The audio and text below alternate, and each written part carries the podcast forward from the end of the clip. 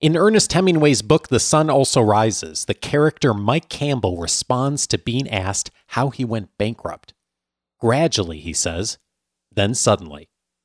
It turns out that most inflection points happen that way. On this episode, Rita McGrath on how to notice the gradually so you're not surprised by the suddenly. This is Coaching for Leaders, episode 430. Produced by Innovate Learning, maximizing human potential. Greetings to you from Orange County, California. This is Coaching for Leaders, and I'm your host, Dave Stachowiak. Leaders aren't born, they're made. And this weekly show helps you discover leadership wisdom through insightful conversations. We all wish that we could see the future, don't we? We wish we could predict the future. We certainly have attempted, many of us, to do that. And yet, it is something that is a struggle for so many of us to see around the corner.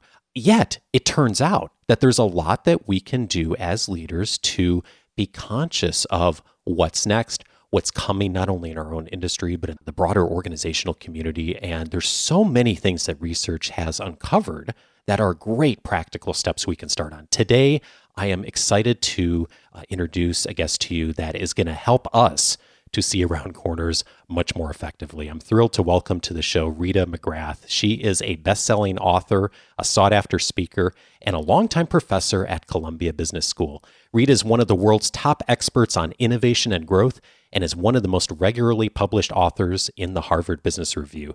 She's consistently ranked among the top 10 management thinkers in the world and was ranked number one for strategy by Thinkers 50.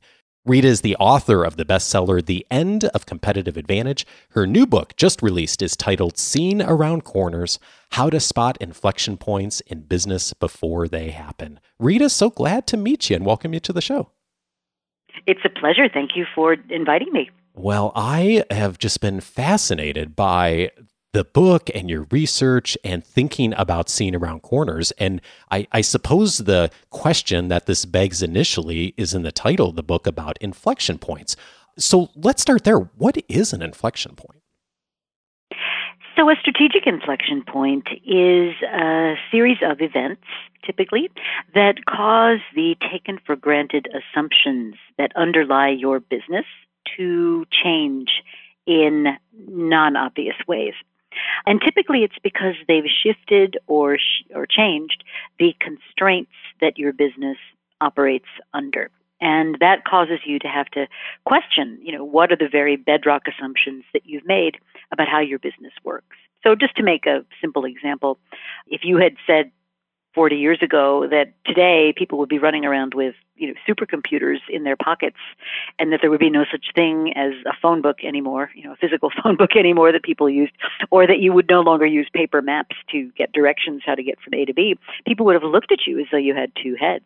And yet today not only are these pretty normal, but we don't even remember a time before this was the way that we did things.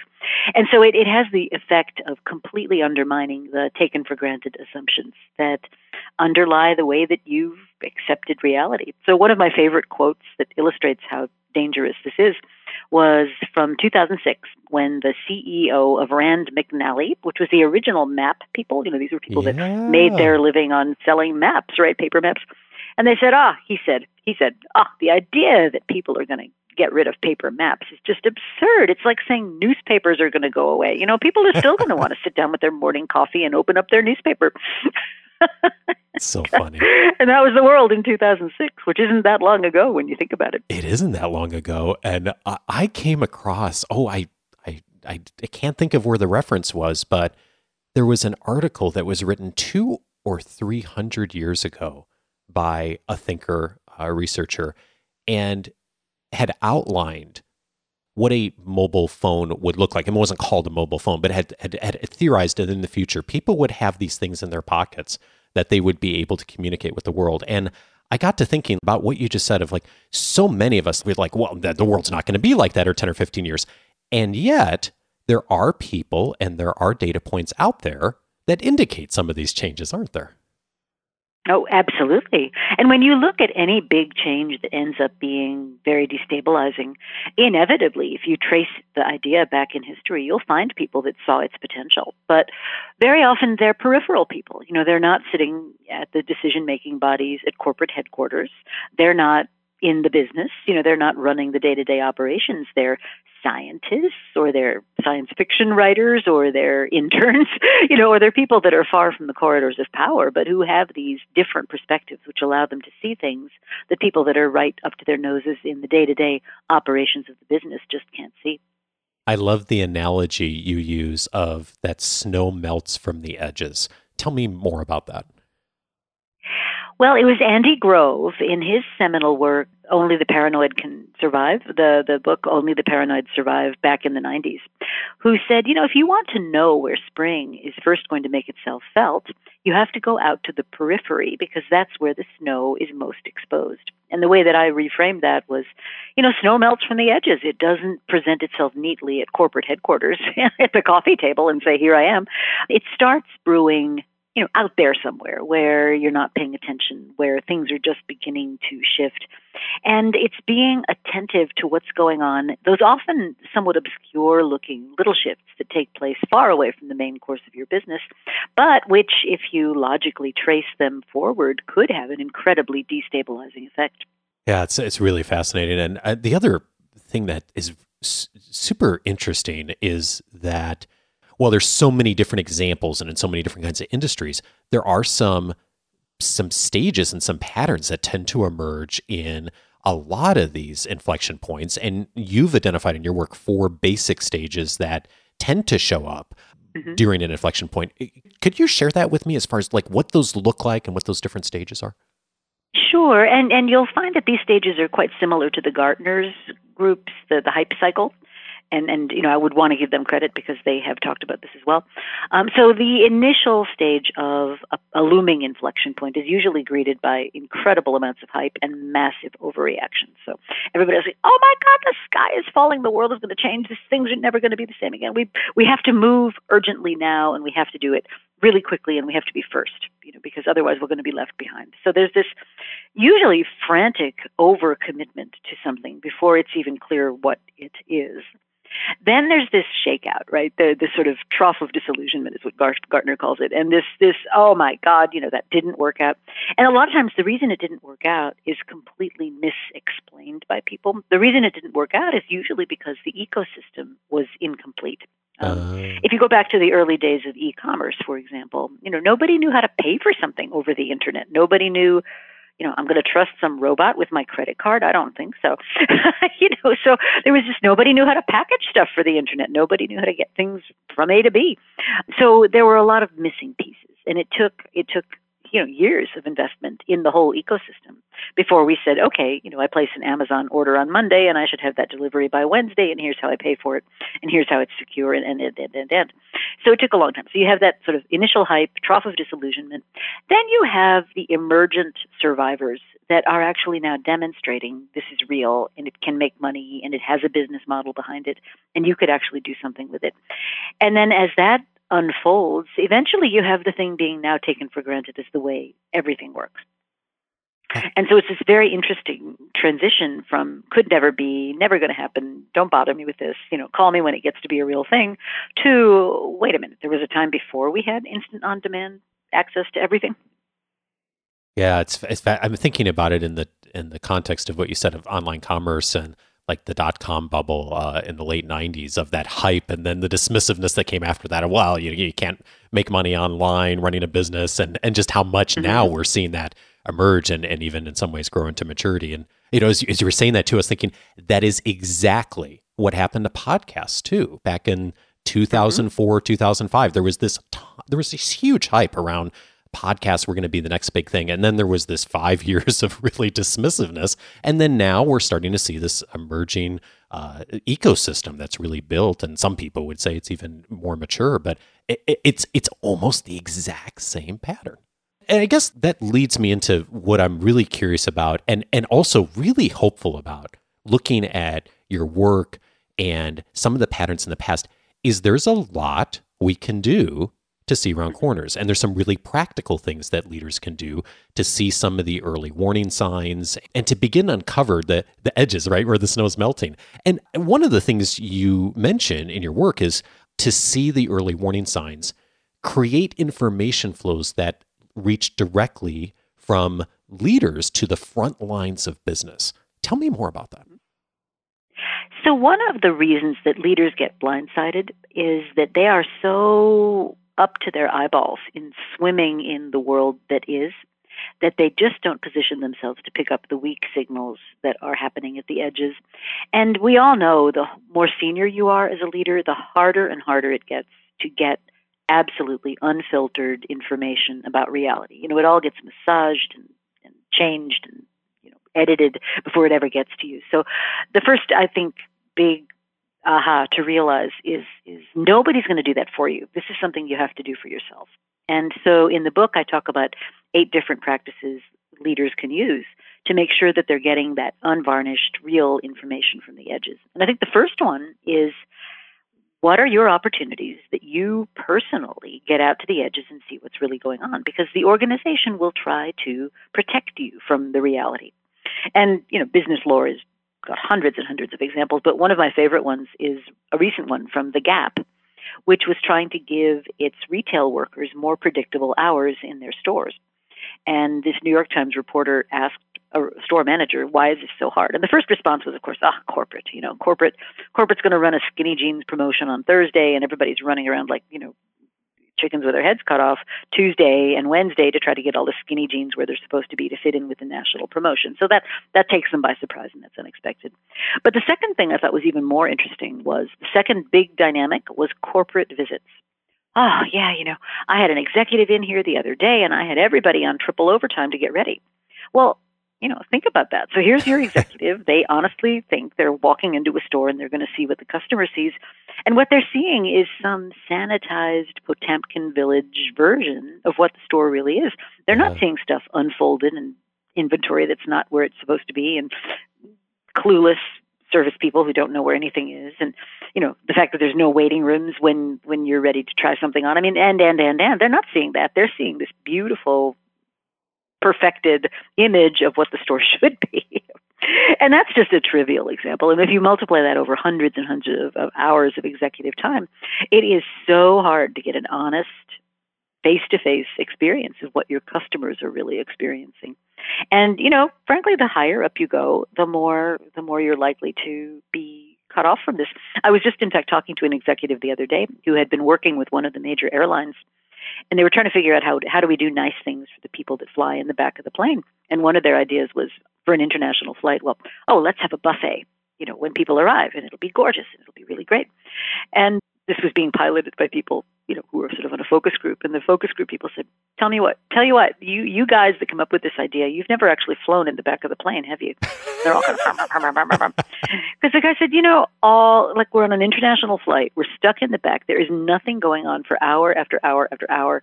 We look forward to that breakfast. You know, we look forward to being to get out of the plane and what we don't want to spend one more second in the airport. What we want is to hit the ground, get our bags and be on our way for our holiday. We don't want to think around eating food at the airport. You must be joking.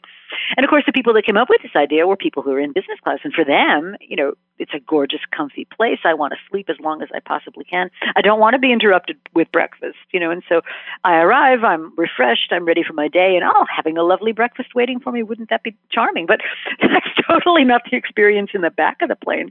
And I just thought that's such another great example of don't extrapolate your own privileged existence onto what your customers are going through. Oh my gosh, yeah, it's such an it's such a fascinating example. I was thinking about what you said about just executive showing up. I've done that before too, where the location I was at early in my career looked the best the day the regional manager was going to be showing up for the visit, right? And it's really hard to get that objective data point as a leader in the organization. As a leader. Yeah. And you know, and I mean it's it's human, right? I mean if you have company coming over, of course you straighten up your living room and you make sure there's no dishes sitting in the sink. And I mean that's only human. It's it's a and it's a nice thing in a way. And you know, maybe you want to have a few public public events where people can show off like that, but that's a different purpose than getting unfiltered information about what your business feels like to your customers. Yeah. I and I'm I'm curious who you've seen that's done that well. When you see leaders get on the edges a bit or get some of that unfiltered information, what works?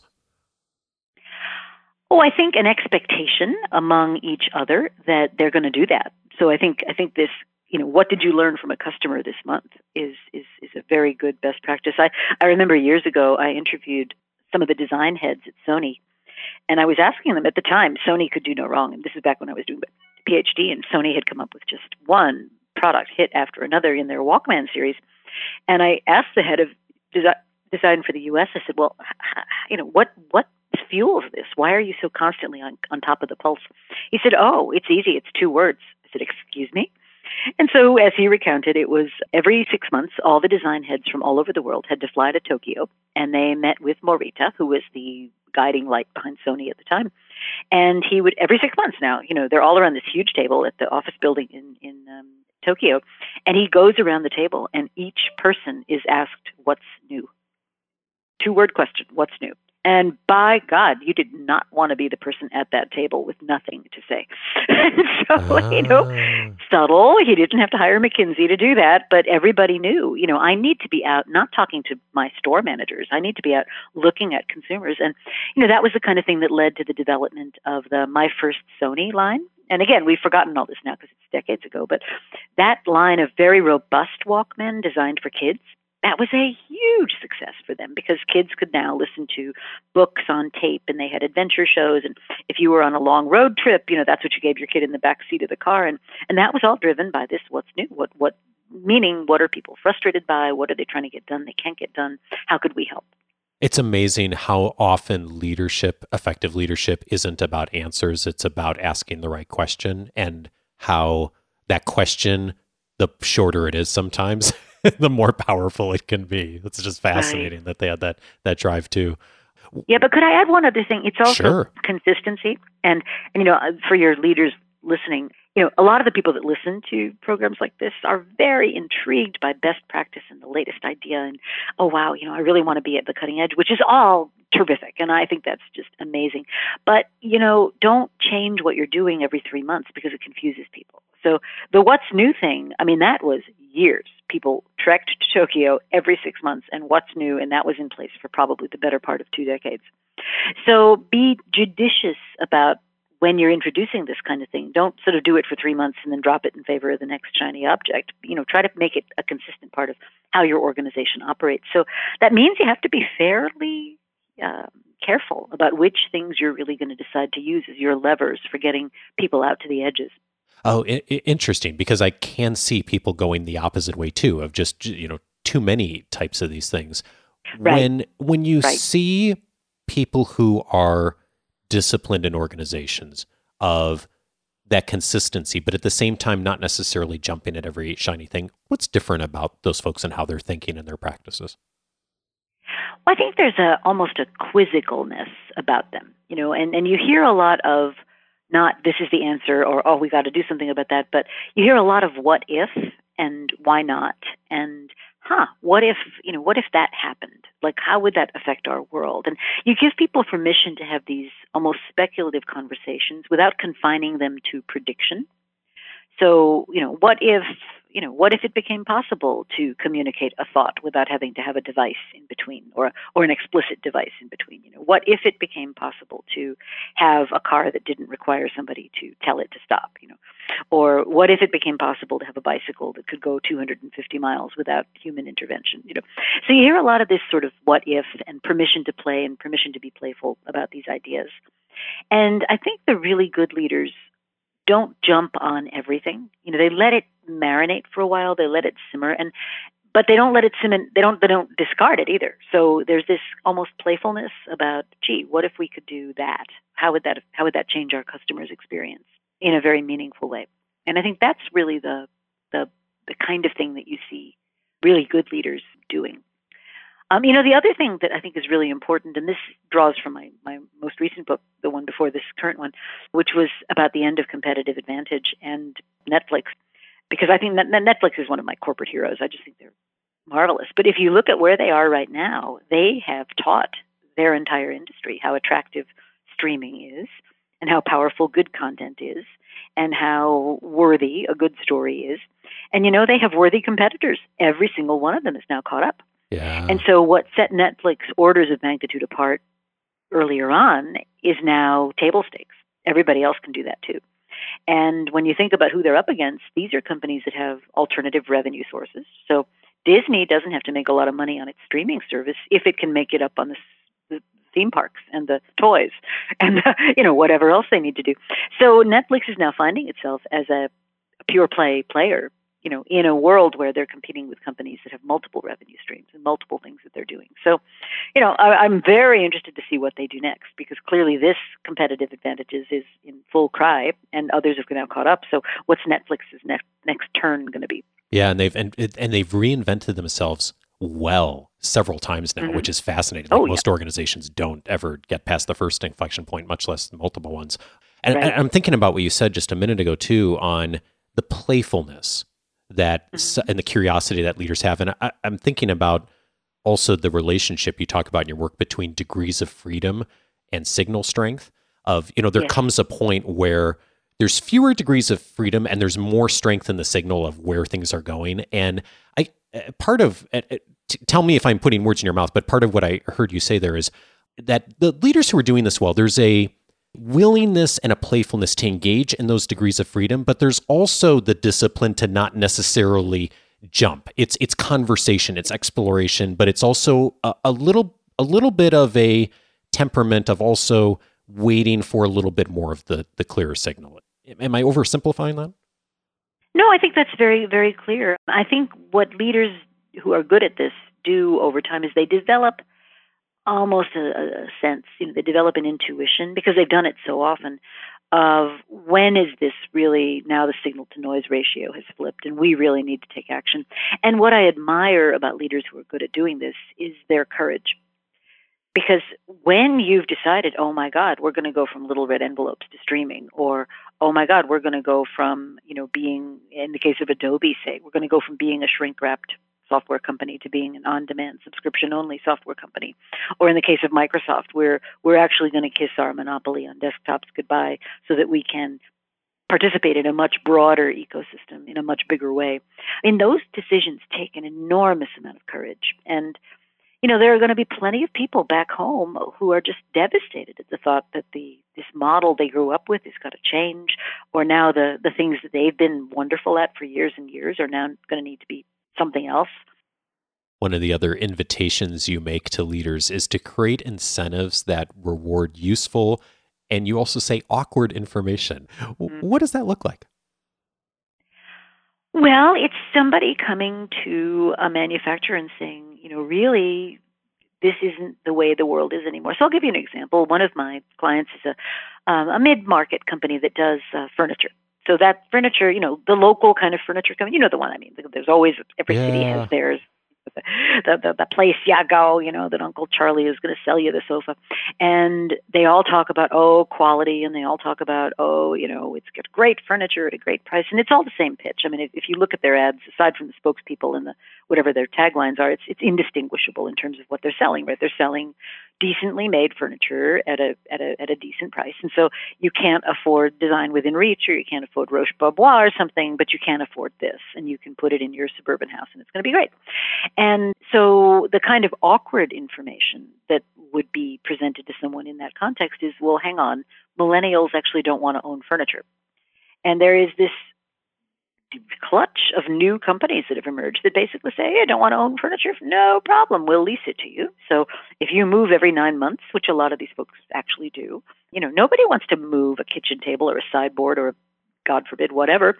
It's expensive. You know, it's a hassle. So what I'd like is on Monday before my move, I want to call and tell the company, all right, I'm done, take it all away. They take it all away. And then when you get to your new place, you call the new company, or maybe you call that company again and say, okay, you know, here's my new place, bring it all back. And it's all sanitized and it's clean and you use it for as long as you need it. But you know, you talk to a traditional furniture guy, right? And this person is somebody who has warehouses and he sources from China and he understands about quality and he in, in his world, right? He, he's like, what do you mean somebody doesn't want to own their sofa? No, they don't want to own their sofa. You know, or the next trip over is we'll take a company like Apt Deco, which is a, a urban um, furniture guy. What these folks have figured out is okay, it's not strictly speaking rental, but it is fast turnover. So I've got a coffee table from West Elm. I'm moving. I want to sell it in a week. I list it on AptDeco. They have people who are just like me who want to buy a coffee table, very similar, who are moving in. And so AptDeco does this incredible brokering between these two. But again, if I were to say that to one of these mid-market furniture guys, you know, the ones that are in your town, you know, in the strip mall, they'd look at me like I had two heads because that's completely different than their business model. And then if you look at AptDeco, they say, wait a minute, we have to control the whole customer's experience. So we are actually going to do delivery ourselves whereas the norm in the industry is third party delivery. And AptDeco says, no, no, no. If we're going to create an experience and it's a furniture on demand kind of experience, we can't leave delivery to some other company. They, you know, what if they screw it up? That's the customer doesn't blame them, they blame us if they have a bad experience. So we need to control that. So those are the kinds of uncomfortable things. And when you first present it to somebody who's been in the business, you know, I've been in this business 40 years, you know, and and you know their their idea of a big innovation is water beds went away and thermal mattresses came in you know and you're saying to them here's a completely different business model they kind of look at you like what so that would be an example of these kind of awkward truths yeah and, yeah it's it's the you know, rand mcnally quote again it's a different industry right. but it's the same it's i mean one of the things you teach leaders is avoid denial right and so when you hear that thing that's like, oh my gosh, we would never do that. Like, what on earth are you talking about? Is I think the invitation for all of us is to set aside our natural inclination to say, no, never, that would never happen in our industry, which may be true. But but to be willing to maybe ask the next question of like, oh, interesting. Let me go talk to a few people and float that out there or go talk to some of our customers or the people who aren't our customers and start to think of like is there something there well, right. And you know what astonishes me is how many times I have the that would never work in our industry conversation when there are actually startups already demonstrating not only does it work, it already works and they are building a business around it. And I'm like looking at my counterparties going, how can you still be in denial when not only is it working, but customers like it and it's actually starting to take market share from you? Like, how can you still claim this is never going to work in your industry? Yeah, yeah, and uh, which which is one of the other things you tell people is talk to the future that's unfolding now. So even yeah. if your business may not be doing that today, like go find the business that is and spend some time learning about it. Go talk to the people out there who are already living this reality. And yeah, they may be on the fringes, but boy, that would be so valuable for so many leaders in industry to do who are not doing that already. Even a little bit of that goes a long way. Well, right. And if you think about it, I mean, a lot of people in their I'll say 40s and 50s right now, really don't have a connection to how people who are in their 20s and 30s are interacting commercially with the world. And I'm not saying they're weird. I'm saying that if you think about jobs to be done, right? And I'll take just just our, our people in their 20s. You know, today in this day and age, if they're going to get ahead, chances are they're much more mobile than the preceding generations were. In other words, they're they're moving more frequently. They've been trained to look at assets on a what can the asset do for me basis rather than having to own it. I mean, this is going back to like early, early years. You know, these are the people that were weaned on GameStop, right? Remember, you bought a video game and it used to be you owned it and that's something you owned. Well, GameStop basically said, well, no, actually, video game, you know, you play it as long as you want. When you're done with it, come back here and we'll trade you a video game for somebody else that played this other video game that you haven't learned yet. And they set up this whole kind of access to assets rather than ownership of assets model.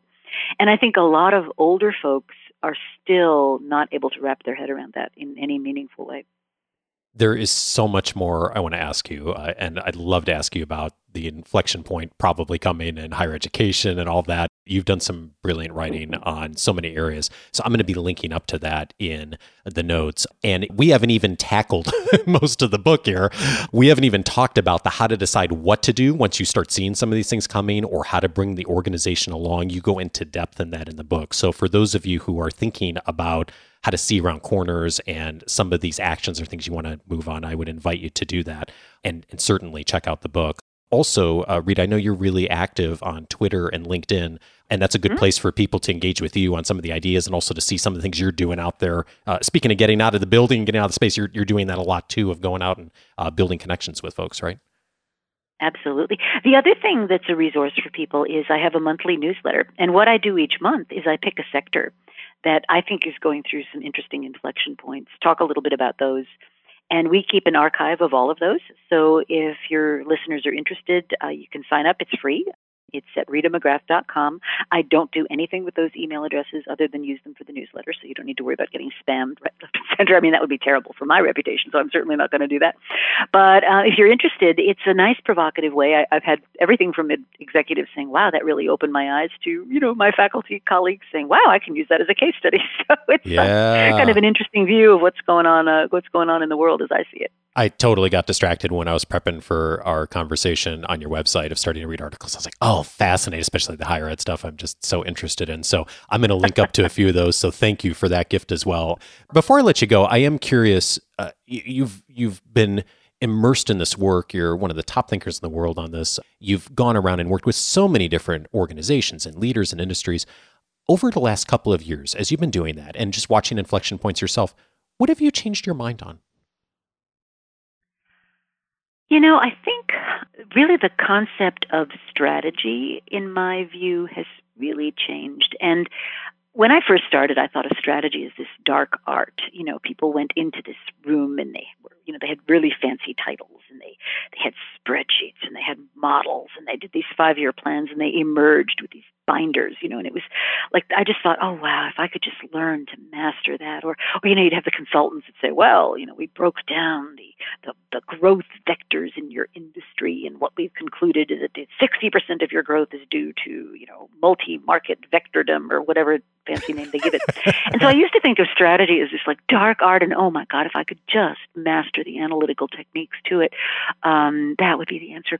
And I have to say, over the years, what has really kind of where I've landed, I guess, I would have to say in the intervening years where I've landed with strategy has been it's so much more about opening your mind to different options, many of which are not quantitative or quantifiable in the conventional sense of putting them in a spreadsheet, but which are quantifiable in the sense of, you know, is it dinosaur shaped, horse shaped, dog shaped, chihuahua shaped if it is a dog um, you know sort of get a sense for what it is. But so much more of it is generating a rich set of options and then selecting the best of those.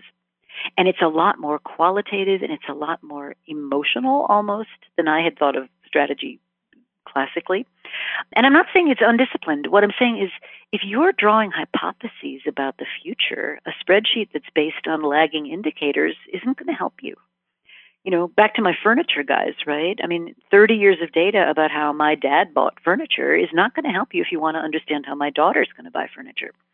And so it's much more, it's much, I would say, it's not that it's not about analytics, of course it is, but it's also about storytelling. It's about what do we pay attention to? It's about what are the things that capture our imagination? It's about what are those weak signals that we're seeing? And so I guess I'm seeing strategy much more as an artistic endeavor as it is an analytical one. And that's a real shift.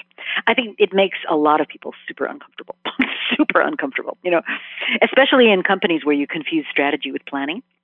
And in a lot of companies, that's the case. They they talk about strategy, but actually, what they mean is planning. They're like, "What's our budget? When do we have to get it in? How much do we have to have each quarter? What's our target?" And that's not strategy. You know, strategy is really taking that step back and saying, "Let's paint a picture. Let's develop a point of view about what the future could be like, and then work backward into the choices we have before us today. And it's a very different kind of exercise. So I'd say over the years, that's really changed for me. Rita McGrath is the author of Seeing Around Corners How to Spot Inflection Points in Business Before They Happen. Rita, thank you so much. Thank you.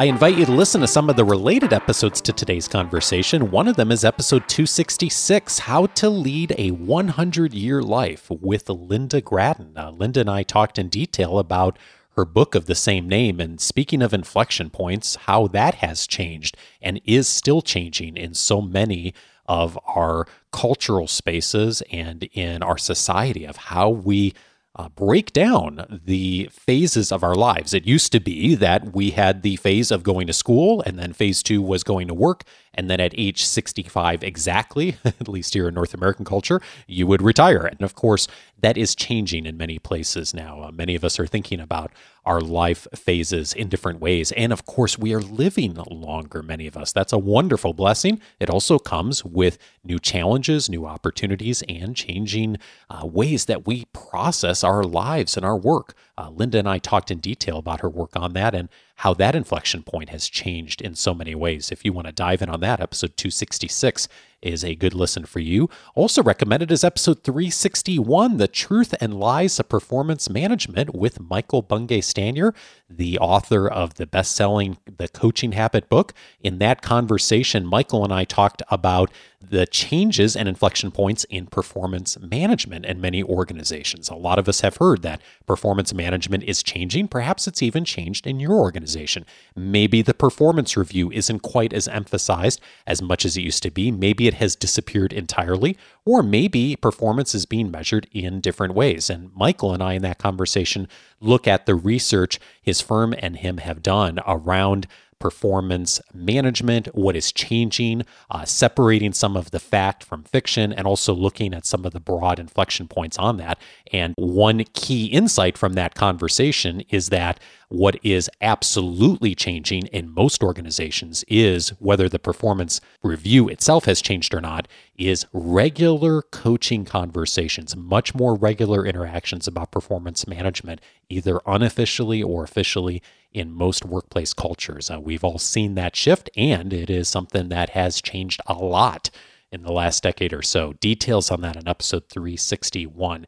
And then finally, I'd recommend also episode 418, The Way to Nurture New Ideas with Safi Bahcall, and he is the author of the best-selling book Loonshots. So many relations to today's conversation with Rita in innovation, and Safi in particular has gone back and looked at so many of the really fascinating innovation points over the last hundred years, researched them, and more importantly, looked at what is it that drove that innovation and how can we as leaders really create the environment in our organizations to help innovation thrive. Fabulous complement to this conversation. Episode 418 is where to go. All of those you can find on the Coaching for Leaders com website. If you will set up your free membership, it's going to give you access to all of the past episodes, more importantly, searchable by topic. So, for example, if you want to go find more on innovation, one of the topic areas, uh, just hop on there into the portal, uh, take a look at innovation. You'll see all of the past episodes that we've dived in there. In addition, you're also going to find every other topic listed my weekly leadership guide.